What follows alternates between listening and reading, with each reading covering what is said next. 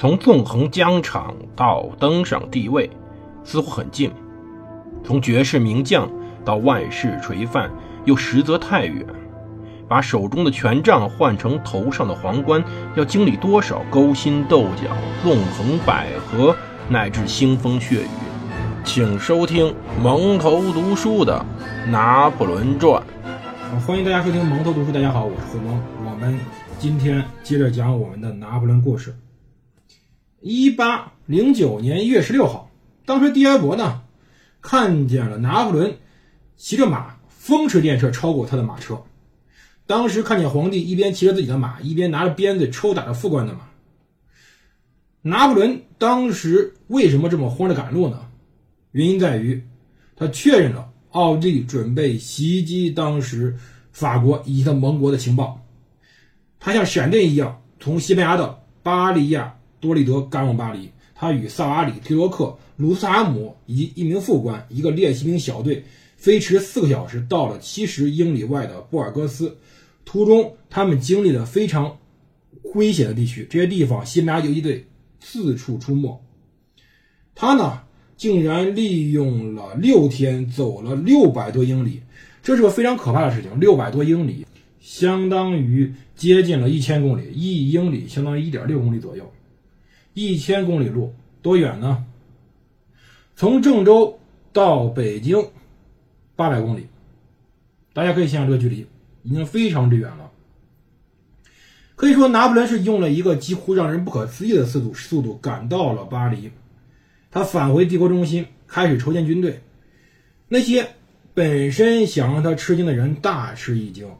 拿破仑此后自信达五，对比西班牙和奥地利战局，称奥地利民族如此优秀、理智、冷静、包容、安分守己，以至于德意志作战时没有一个法国人被他们谋杀。可是西班牙竟然是个疯子。此时，法国的整个的立法院已经被严重削弱了。一八零九年到一零年，一共就开了四个月会。但是拿破仑一回去，就立刻命令立法院提前一年征召一八一零年度的新兵，他可以迅速动员二十三万人。至到此为止，他指挥过最大规模军队。一八零八年十二月二十三号，弗朗茨皇帝决定开战。第二年二月。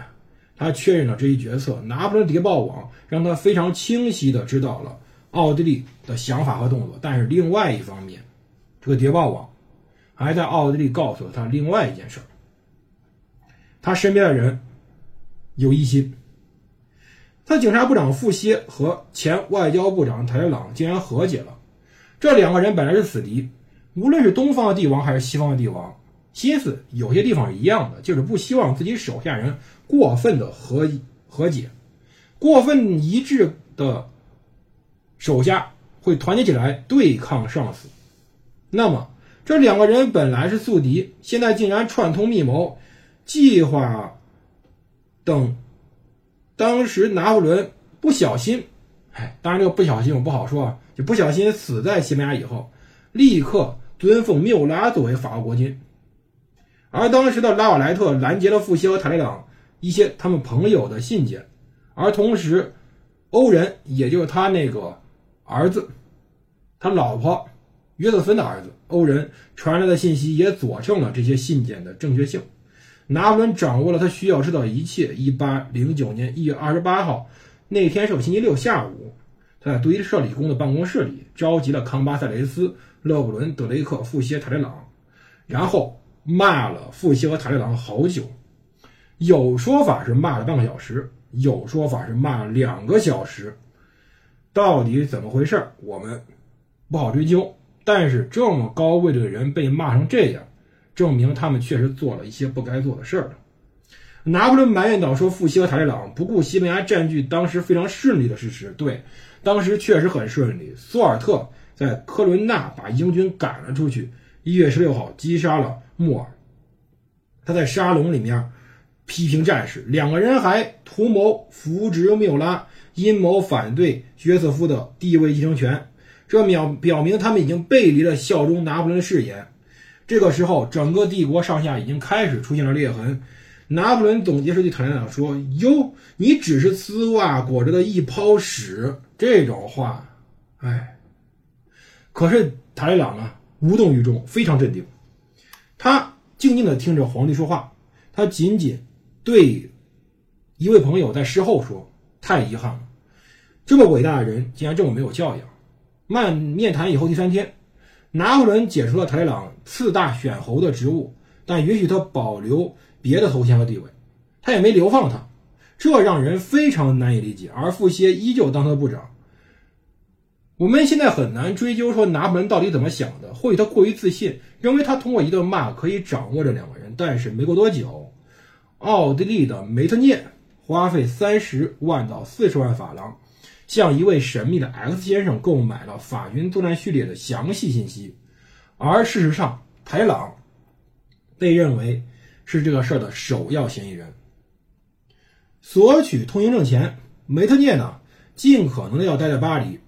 他呢，有可能是继续要跟 X 先生处理到处搜集的秘密情报。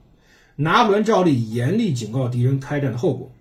到三月二十三号，法奥关系即将崩盘这一天，他看到了梅特涅。他说：“你们被狼蛛咬了吗？什么在威胁你们？你们又恨谁？你们想让世界燃起战火？为什么？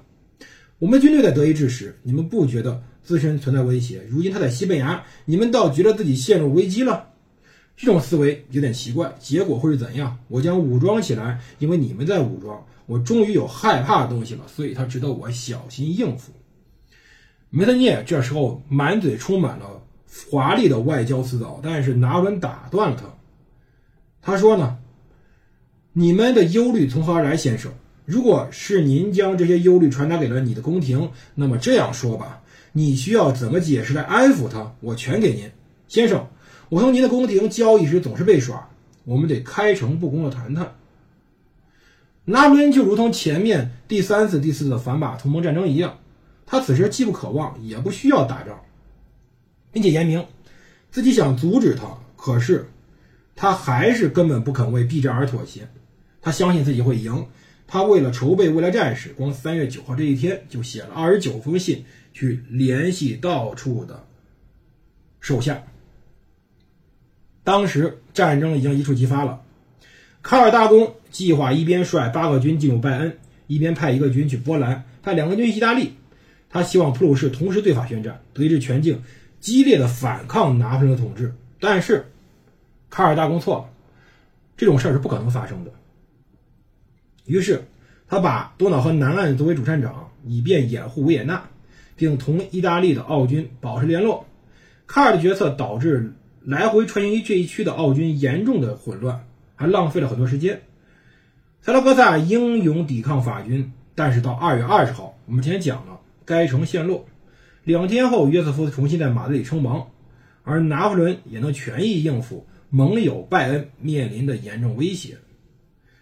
此时，拿破仑非常非常的麻烦，麻烦在什么程度呢？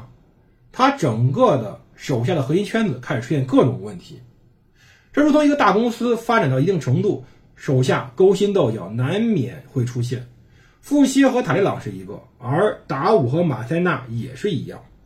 这两个人志交意满，战功赫赫，认为彼此平起平坐。拿破仑没办法让其中一人指挥另一人，所以他只得亲临前线。他任命贝尔蒂埃作为德意志军团司令。三月三十号。他给贝尔蒂埃拟好了整个战略，依照预期，四月十五号奥军将进攻，届时法军将举行巨型的迎方阵，以便引诱奥军进入陷阱。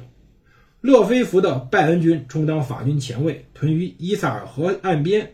勒菲弗军三位师长为拜恩的路德维亲王贝尔纳德鲁瓦伯爵，其参谋长为让巴利斯特德鲁埃，也就未来的埃尔隆伯爵。主要的战士拉纳从西班牙回来后，会立刻率领自己军与勒菲弗会合，在拜罗伊特和纽伦贝格之间，也就是纽伦堡之间，左侧是规模巨大的达武军。达武军下面有三个师，第二重骑兵师，一个轻骑兵旅，还添了一个预备队，一个德意志师，一共五万五千人，六十门炮。右侧是乌迪诺军，下辖步兵和轻骑兵，屯于法菲诺芬。马塞纳军在奥格斯堡充当后卫，被西埃的骑兵预备军由两个轻骑兵师、两个重骑兵师组成。他和帝卫帝国禁卫军旺达姆的福腾堡部队在色拉斯堡列队，对峙军团十六万人与二百八十六门大炮，各自相隔比较近的形成行军。雷根斯堡则是由军团布置的中心枢纽。拿破仑给贝尔蒂埃的命令称，如果奥军在四月十五号之前进攻，法军就转而在奥格斯堡和多瑙沃特集结。这时候，拿破仑也没忘了之前签的内指埃尔夫特条约，他依据条约要求俄国对奥区作战。作为答复，沙皇派了格里岑亲王率七万人驰援，但是这种东西能指望吗？俄军磨磨蹭蹭的五月二十二号才穿过边境，到了达伦贝格。结果他们完全没有跟奥地利人交锋，双方肯定有某些交易。整场战役中，俄军损失了两人，对，七万人损失了两人，甚至两人说不准都是生什么疾病、拉肚子或者饮食不卫生而导致死亡的。因此，奥地利呢根本就没搭理俄军，他只是。集中了一切力量去对付拿破仑，让拿破仑非常的生气。四月三号，奥地利正式与法国和拜仁宣战。卡尔大公本人反对宣战，他认为开战有点早，但是他还是在六日对奥地利民众发表了军事宣言。四天后，十二万七千名奥军渡过银河，进入拜恩。这时候，这场重要的瓦格拉姆战役。开始拉开了序幕，后面拿破仑是否还能继续保持他的胜利，我们明天再讲。我的历史课开始更新了，我们的节目中有高二学生的可以听一听。同时，我的历史班现在开始招生，郑州的朋友们有兴趣的可以来试听。同时呢，如果有具体情况，可以加我的微信，胡蒙。零三七幺，来咨询具体问题。这里是蒙头读书，我是胡蒙，我们明天见。